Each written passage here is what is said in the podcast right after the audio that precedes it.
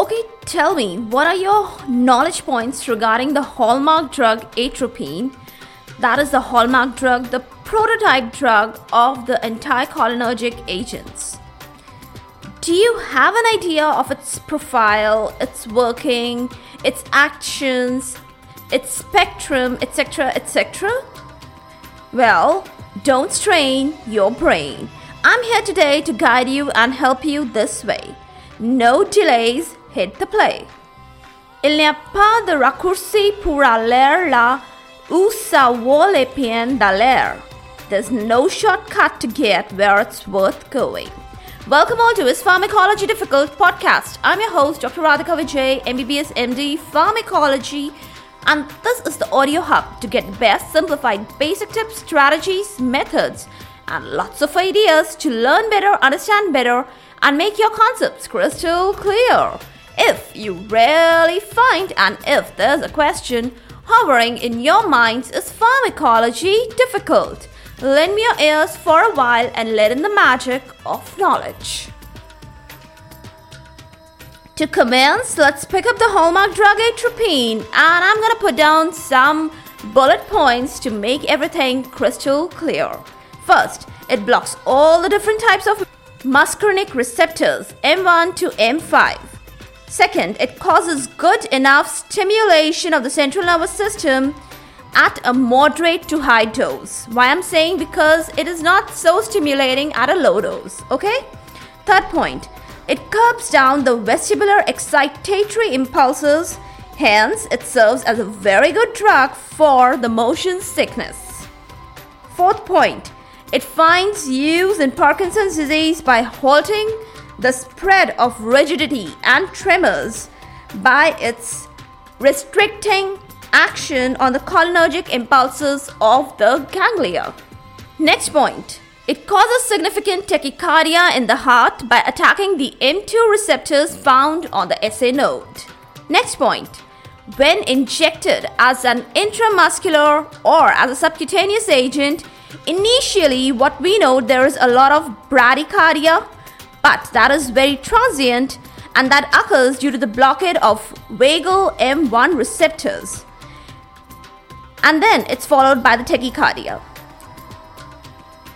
Atropine also shortens the AV nodal refractory period and it also promotes the AV conduction.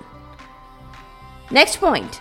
Though not a remarkable or an accountable effect, a dual effect of both rise in the blood pressure and a fall in blood pressure is observed with the use of atropine.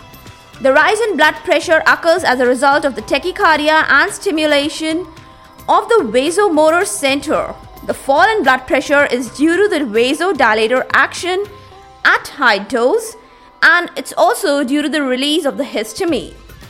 Next point, the ophthalmic actions of atropine they are very well versed and well known. Ophthalmic results they are markedly seen in the form of mydriasis. There is a banning of the light reflex. There is a good degree of cycloplegia. All of these effects they may last for a week or so. The resultant experiences of the receiving patient they are in the form of photophobia, blurring of vision, especially I'm talking about the near vision, and there is a rise of intraocular tension if the patient is suffering from narrow angle glaucoma. Next point. What about the smooth muscle relaxation? Yes, atropine relaxes all types of smooth muscles which are found in the intestine, stomach, respiratory tract, ureter, urinary bladder. And what are the results of this kind of relaxation? Well, respectively, they are constipation, relief of the spasm in the intestines, then there is bronchodilation, there is urinary retention. Some notable features are in the bronchi, the atropine antagonizes the vagal activity and the stimulant action on the glands, which is caused by the inflammatory mediators like prostaglandins, leukotrienes, kinins, etc. Then another accountable point in the urethral tract of the atropine is that it benefits in the states of neurogenic bladder or enuresis. How? It does that due to its relaxant action and leads to increased capacity of the bladder. But But one thing that you have to note here is the effect on the uterus is much much less as compared to all these effects. It's almost negligible. Okay? Next point. Atropine blocks the M3 receptors, thereby it stunts all kinds of secretions like sweat, saliva, tears, respiratory secretions. So, what are the results? Dry skin, dry eyes, dry throat. There's a lot of difficulty in talking, swallowing, etc. These are all the signs and symptoms of this particular effect. Then yes, I want to tell you that acid pepsin secretion it also decreases.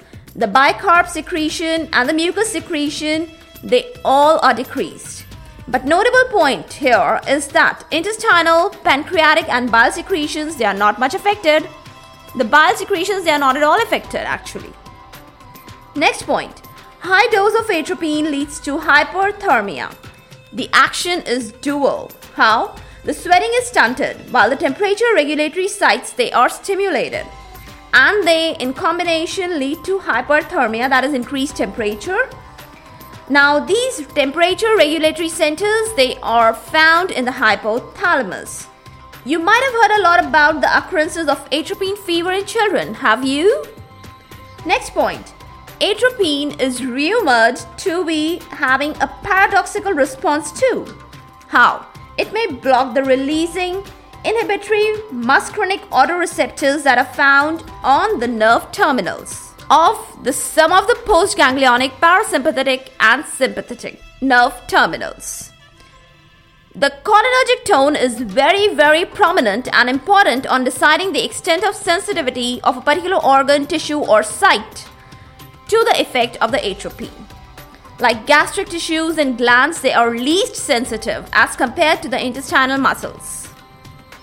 Organs like eye structures, they are more sensitive than the heart and the lungs while secretions of the saliva and the bronchial secretions they are highly sensitive rather the most sensitive to the effects of atropine now one more important point to note is that atropine response is more for the exogenous cholinergic drugs which are administered as compared to the endogenous parasympathetic nerve actions yes atropine has more prompt and observable response towards the exogenous cholinergic drugs that are administered to in our body and little less feeble response towards the endogenous parasympathetic nerve actions that are actually occurring in the body.